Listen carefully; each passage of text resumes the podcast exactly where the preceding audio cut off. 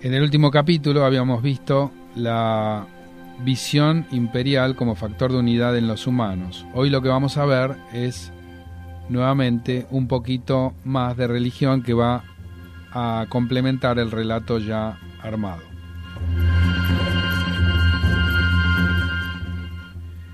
Hola Mario, ¿cómo estás? Hola Gabriel, yo ansioso. Me vas a tener que contar hoy cómo funciona la religión como unificadora de la humanidad, porque ya habíamos hablado del dinero.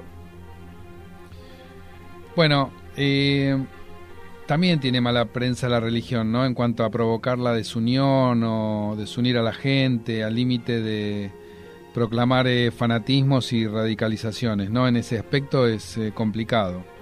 Sin embargo, fue un agente de unión y concordancia en muchos otros aspectos, ¿no? La religión es un sistema de normas y valores humanos basados en la creencia de un orden sobrehumano. Así como, así como te dije que imperio me gustaba definirlo de la manera que lo definí, hoy te voy a definir religión para que veas que va mucho más allá de las religiones que nosotros conocemos en forma habitual y que las ideologías también van a llegar a ser religiones, a mi gusto, ¿no? Entonces, este orden implica que haya un orden sobrehumano. Eh, ese orden no es por los capi- caprichos o convenios humanos. Y número dos, establece normas y valores obligatorios. Entonces, recordemos que responden a órdenes y jerarquías imaginadas de, de modo que su fragilidad requiere de bases sólidas para que pueda perdurar en el tiempo y en el espacio, ¿no? Para ello también hace falta que sea universal y misionera. Antes que um, otros casos, eh, si no puede convencer a otros, eh, van a ser eh, locales, no mundiales, pero siempre van a tener que tender a eso. Ahora bien, ¿cómo pasamos del animismo a la religión universal? Bueno, el animismo resultó ser bastante limitado al ámbito local y sin preocuparse por el resto del universo, ¿no? El Sapiens estaba en igualdad de condiciones con una higuera, con un león. Eh, ninguno era mejor o superior. Al domesticar animales y plantas, el Sapiens se apropia de ellas y ya se hace dueño de ellas. Y el adueñarse no implica saber y conocer, como por ejemplo, cómo garantizar la cosecha, tener buenas crías, etcétera. De modo que... perdón. Recurrió a ritos nuevos en pos de este apoyo. Nace la diosa de la fertilidad, el dios de la, del cielo, el de la medicina. Se reemplaza el diálogo directo que el Sapiens tenía con las plantas y los animales, y ahora necesita de intermediarios dioses para protegerlos y relacionarse. Hay un contrato entre Homo Sapiens y divinidad, divinidades, donde hay devoción incondicional a cambio del cuidado, cuidado y dominio de las plantas y los animales, ¿no? La llegada de la ciudad, el reino, el imperio, trajo la necesidad de salir de los ámbitos locales para ir en busca de los dioses universales, o por lo menos regionales. Ni hablar cuando la red de comercio expandió los intercambios. Los politeístas creen en este conjunto de deidades que prometen la victoria, la lluvia, la cosecha, la procreación, la salud, es decir, pequeñas victorias. No reemplazaron de golpe al animismo porque seguían interactuando. Pero el animismo veía al Homo sapiens como uno más de los integrantes del cosmos. En cambio, la religión sitúa en el centro al hombre y se encarga de la relación con los dioses. Es decir, en este contexto los protagonistas del animismo van perdiendo lugar en la escena y se van perdiendo. Bien, me estás contando el paso intermedio. Ahora yo quiero que me cuentes cómo pasamos al monoteísmo. Bueno, no es que el politeísmo no crea en una sola fuerza superior, si querés eh, pensar en qué es polite- politeísmo y monoteísmo, porque ahí te vas a dar cuenta que tanto uno como el otro son, lo, son caras de la misma moneda. Y ahora vamos a desarrollar un poco, ¿no? Eh, otra vez, el politeísmo no deja de creer en una fuerza superior, pero solo que ésta no puede proveer la solución de todos los problemas. Es más fácil aferrarse a un dios específico y a la eh, ayuda que va a tener eh, que garantizar, ¿no? Entonces, es una, es una creencia que es liberal y no tiene persecución hacia los herejes, va a favorecer la tolerancia, porque si el mismo, el mismo que cree en, en varios dioses va a poder pensar que uno que está eh, siendo sojuzgado va a poder también tener la, la, la, la tolerancia de que crea en, otra, en otros dioses, ¿no? Entonces los van a ir aceptando. En sus conquistas no van a evangelizar. Esperaban que los conquistadores los tomaran porque nacen de la misma fuente del poder, es decir, los dioses los protegen y entonces por extensión van a ser beneficiados ellos mismos. La galería de dioses que se compartían desde otros lugares como Cibeles o Isis en Roma, eh, que no aceptaron a un rey monote- eh, monoteísta y evangeliz- evangelizador como el cristiano. Esto va a ocurrir en el primer tiempo del Imperio Romano, ¿no? Porque después sabemos que eh, abrazó la fe cristiana. Pero en su momento aceptaron a Cibeles y a Isis. Y así persiguieron a...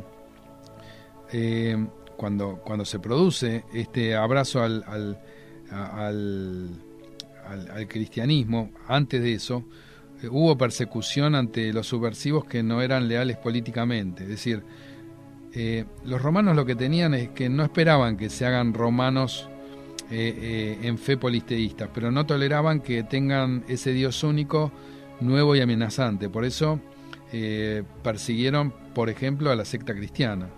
Aún así fue una persecución pequeña y sin peso relativo en, en términos eh, absolutos.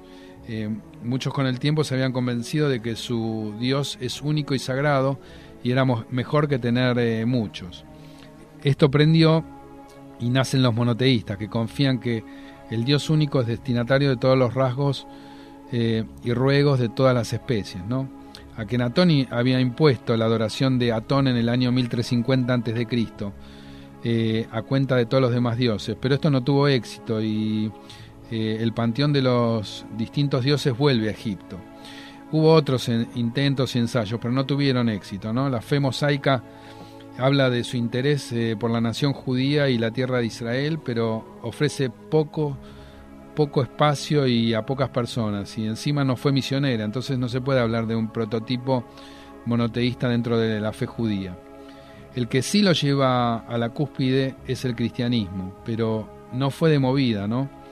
La secta de Jesús de Nazaret, que proclama la llegada del Mesías, tanto tiempo esperada por los judíos, es un instrumento que básicamente lo va a estar llevando a cabo Pablo de, de Tarso, que es eh, ni más ni menos que San Pablo, para que se escuche en todos los rincones de la tierra. Es decir, a, a, eh, eh, empezó hablando prácticamente griego, él, no, no, no lo hacía ni siquiera en latín, aunque después sí, eh, eh, mucho más tarde, el Imperio Romano lo haya abrazado. Esta secta esotérica judía se va a apoderar del corazón del Imperio Romano, siendo uno de los giros más extraños que tuvo la historia, ¿no? Eh, en la península arábiga eh, también hay un modelo que prende en el siglo siete, que también comienza, comienza como una pequeña secta en el desierto, saliendo eh, a un imperio que gobierna de la India al, al, al Atlántico. Eh, también resultó un giro bastante extraño, pero entre ambas religiones marcaron la continuidad del mundo en su versión monoteísta. Estamos hablando del cristianismo y el islam. Eh, estos son eh, ahora un poco más fanáticos y misioneros, ¿no? Que es una condición sine qua non para que se produzca esta um, universalidad. Se desprende del hecho de que un Dios único revela toda la verdad y es el que reveló toda la verdad, como decíamos, desacreditando al, al resto, porque si no lo desacredita no puede tener esto. Pensemos en, en la época en que se formó, en que no había esto de la tolerancia o, o conocer a los otros. Eh, si no es así, entonces no, no revela toda la verdad, entonces ahí se produce un problema, ¿no? Esto se traduce en violencia con, con los últimos do, dos milenios. La religión cristiana, en cambio, va a masacrar a, a millones para defender su convicción. Lo mismo que los árabes lo, lo, lo, lo, lo realizan, estoy hablando del Islam, en, en, en su primer eh, momento. Es decir, las guerras entre eh, cristianos y, y los árabes eh, del Islam va a tener larga data. Pero también tomemos la guerra, por ejemplo, entre los católicos y los pro protestantes, que son notables. Eh, el ejemplo es en el siglo dieciséis y diecisiete, ¿no? Todos aceptan a Cristo, y es el evangelio de la compasión y del amor. Pero sin embargo iban a discutir en la naturaleza de dicho amor. Los protestantes creían en el amor divino que se hizo carne y permitió que se le torturara y crucificara para redimir el pecado original y, abri- y abrir las puertas del cielo a todos los fieles. Los católicos, en cambio, decían que con la fe no es suficiente, que el cielo se gana con la participación en el ritual de la iglesia y hay que hacer buenas obras. Entonces los protestantes lo rechazan porque ven que empequeñece a la iglesia. Entonces las disputas geológicas se hicieron violentas y el día de San Bartolomé, el veintitrés de agosto de mil quinientos setenta y dos, diez mil protestantes en Francia fueron masacrados a manos católicas. ¿Y el Papa qué hace? Los festeja con un fresco en el Vaticano. Hoy es una sala prohibida a los visitantes, porque imagínate si la llegan a abrir, ¿no? Murieron más cristianos a manos cristianas que romanos hayan matado cristianos a lo largo de todo su imperio. Mirá qué, qué paradoja. Es decir, inclusive hay otra paradoja más, que fue que los romanos abrazaron al cristianismo. Eh, para el año mil, Europa, Asia y África eran casi todos monoteístas. Es decir, fíjate si marca una tendencia o no, ¿no? Hoy, fuera de Asia Oriental, el mundo es monoteísta. Es decir, porque América es monoteísta. Es cristiana, es protestante, pero es monoteísta. Cabe decir que, aunque monoteístas, el cristianismo tiene una galería de santos patrones que son específicos y locales. La diosa céltica Brígida es la santa más venerada en Irlanda, la Santa Brígida. Fíjate qué contradicción. Bueno, la verdad que eh, hermoso todo tu, tu conocimiento, pero ahora te hago una pregunta precristiana. ¿Qué es el bien y el mal? Bueno, diste con una palabra, uno, unos términos que son más complicados y, y ahí se arma un berenjenal tremendo, pero bueno. Socrática la pregunta. Wow. Tremenda, pero bueno, como eh, es tan complicada, yo te la voy a responder cortita, ¿no? Porque eh, el politeísmo da lugar al, du al dualismo, ¿no? Que no es de dualismo, ¿no? Que es dual, el bien y el mal, ¿no? Que o sea, contempla el bien y el mal. Y da una respuesta simple y precisa al gran interrogante humano, ¿no? ¿Por qué hay mal en el mundo? Esta es la gran pregunta que se hace el hombre desde que es hombre. Bueno, al monoteísmo le cuesta tremendo esfuerzo contestar eso. ¿Por qué hay mal en el mundo? Bueno, se lo adjudica al libre albedrío, que si no existiera el mal no podrías elegir entre el bien y el mal, etcétera. Pero esto lleva a otras preguntas y es una complicada trama filosófica que da resultados diversos, ¿no? Entonces, finalmente no lo pueden explicar bien. No hay eh, buena explicación en el monoteísmo sobre por qué existe el mal. Por lo menos a mí no me convencen, ¿no? Nadie se animó aún a presentar a un Dios único, creador del todo, que es, eh, que es malo, el Dios del mal. ¿Y quién fue Zoroastro? Bueno, Zoroastro era Zaratustra, ¿no? Eh, lo conocemos de, también de algunos cómics, pero él fue alguien que estuvo en Asia Central y creó el dualismo que lleva su nombre. Eh, Él pensaba que había que ayudar como humanidad al Dios bueno. Es decir, plantea que hay un Dios bueno y un Dios malo, pero que nosotros como hombres tenemos que ayudar a los, eh, a, al Dios bueno. Tuvo una influencia enorme en esta región en, eh, durante casi mil años, ¿no? Pero él cayó ante los musulmanes y los dualistas cayeron en, eh, casi en el olvido. Bueno, ahora dame, dame una no, otra noción, la noción del diablo. Bueno, hoy en el mismo monoteísmo la idea del diablo puede causar estragos ante un Dios eh, todopoderoso, ¿no? Esta contradicción de que el monoteísta cree, crea en esa base de, dual, de dualismo es parte de la condición humana, es decir, en la misma contradicción. Así es posible entender la yihad y las cruzadas. Otro problema es espíritu y materia. Eh, es el campo de batalla el hombre donde se van a dirimir esos problemas, ¿no? Eso es un disparate para, para el monoteísmo, pero ayuda a explicar el mal. Si no, de otra forma no, no podría ni siquiera explicarlo. Recordemos que son todas raíces dualistas y que en la Biblia no hay ni una palabra que atestigue vida después de la muerte ni noción de cielo o infierno. Es decir, es, todo esto está, está eh, en las traducciones y en lo que viene después, o en las exégesis, pero eh, no hay eh, fundamentos en el libro, sino que los fundamentos son extra libro. Y así el monoteísmo es una gran mezcla de animismo, dualismo, politeísmo, todo bajo el paraguas del pro, eh, protector del gran creador, ¿no? Del, del Dios Supremo. La admisión eh, simultánea de todas estas creencias se las va a conocer como un sincretismo, que podría ser la gran religión mundial y por ahí lo que se viene. Ahora decime, ¿las religiones implican siempre dioses? No, no, no, no, para nada. Eh, por eso sí de, de propiedades eh, sobre, sobrehumanas, ¿no? Que a veces pueden inclusive ignorar hasta los dioses. Bueno, en el siglo mil antes de Cristo se instaura el jainismo, el budismo, el taoísmo, el confucianismo, el estoicismo, el cinismo, el epicure, epicureísmo, epicuro, ¿no? Sí.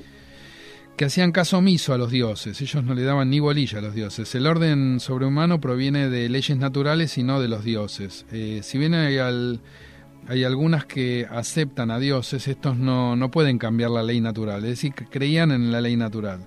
Así como los animales no pueden, los dioses tampoco. Es decir, el, claro, el caso más claro es el budismo. Bueno, dale, contame del budismo.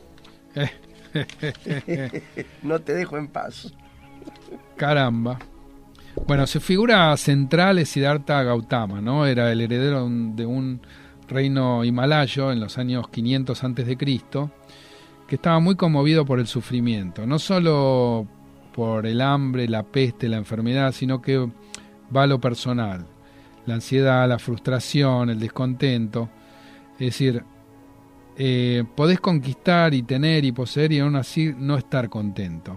Es la clave en la condición humana. Nadie, nadie está satisfecho hasta que la muerte les cobra el amargo final, ¿no? La vida es una carrera sin sentido, finalmente. Entonces, ¿cómo escapar de eso? Él se va de su palacio, eh, abandona a su familia y se va como vagabundo para ver las miserias del mundo. Medita durante seis años y concluye que el sufrimiento no es eh, mala suerte, no es una injusticia, no es mala fortuna, un capricho divino, sino que lo dicta nuestra propia mente. Reacciona con deseos y es la fuente de toda frustración, así actúa nuestra cabeza. Experimentar placer eh, hace que lo quiera perpetuar, queremos todo el tiempo el placer, el placer, el placer.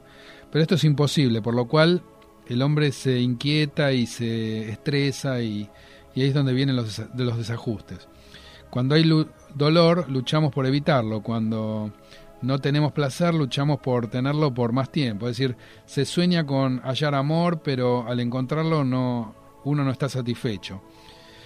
Que no es suficiente, o porque uno podía haber encontrado algo mejor, o por miedo a ser abandonado. Siempre hay alguna situación para desentenderse de eso. Es decir, somos prisioneros de perseguir placeres en pos de deshacernos de la angustia y la zozobra, ya que... Eh, Esto es algo que, que viene casi como situación natural, ¿no? Y esto oprime toda serenidad que nosotros podamos hacer prevalecer. Ahora, ¿cómo se sale de este círculo vicioso? Si al tener una angustia o un placer se puede ver que las cosas son simplemente como son, entonces ahí no hay sufrimiento. Si uno fuerza la tristeza a que se vaya, sufre. Pero si entiende que solo, que es solo tristeza y que en algún momento se irá, no va a haber sufrimiento. Igual con la alegría. Lo esencial es no alterar la paz del espíritu. Pero ¿cómo conseguir esta estabilidad? Bueno, por medio de meditaciones, ¿no? Él toma las cosas que son eh, que son así como así. Es decir, hay que tomar las cosas eh, así sin más. Es decir, centrarse en el en entrenar sobre la pregunta ¿qué siento ahora? No lo que me gustaría sentir. Es complicado, pero no es imposible. Gautama eh, instó a alejarse de asesinar, fornicar, robar, porque estos son todos los combustibles del deseo. Así se alcanza la satisfacción y posteriormente la serenidad. Es lo que se llama el nirvana, es decir, apagar ese fuego de la insatisfacción. Lo que los, los que lo alcanzan se liberan de todo sufrimiento. Están libres de fantasía y de delirios, ¿no? Entonces se despojan de sus deseos. Como él alcanzó el nirvana, se lo llamó Buda, es decir, el, el iluminado. Se liberó del deseo a través de ejercitar a su mente en la recepción de la realidad tal cual es, y la ley se la llama Dharma, es decir, los monoteístas dicen: Dios existe, ¿qué quiere de mí? El budismo como ley dice: el sufrimiento existe, ¿cómo me puedo liberar, liberar, liberar de él? Fíjate vos la diferencia entre uno y otro, ¿no? Si la mente se libera, no hay Dios que pueda mortificarla. A la inversa, una vez que el deseo se instala y se mete, ningún Dios te salva. Es decir, aún así los budistas buscan éxitos en la vida mundana, es parte de la contradicción, y por eso no arriban al, al nirvana, ¿no? Por eso adoran eh, y adoraron durante muchas generaciones a otros dioses, como ser los Shinto, el Bon o los hindúes.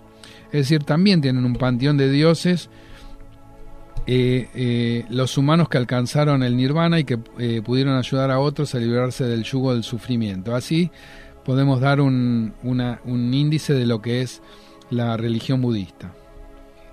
Bien, pero no me queda claro esto de que los dioses son marginales en las religiones.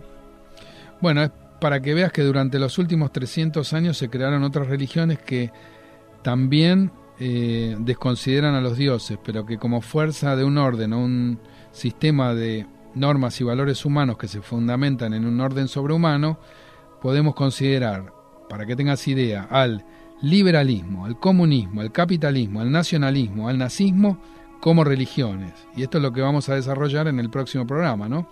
Es decir, es distinto el cristianismo del socialismo soviético porque hay un Cristo. Pero, por ejemplo, los rusos socialistas no creen en los dioses, aunque sí tienen valores que guían las eh, acciones humanas. Por ejemplo, el budismo es creado por Buda, el socialismo lo crea Marx. A la Biblia eh, tiene como eh, es equivalente al capital de los socialistas. Bueno, ¿no? Por ejemplo, tienen fiestas como el primero de mayo o la fiesta de los mártires y de los herejes. Eh, entonces... El comunismo es fanático y misionero, por eso yo lo puedo encasillar dentro de una religión también. Un, un soviético no podía ser cristiano o budista, por más que le guste llamarlos ideologías, para mí son religiones.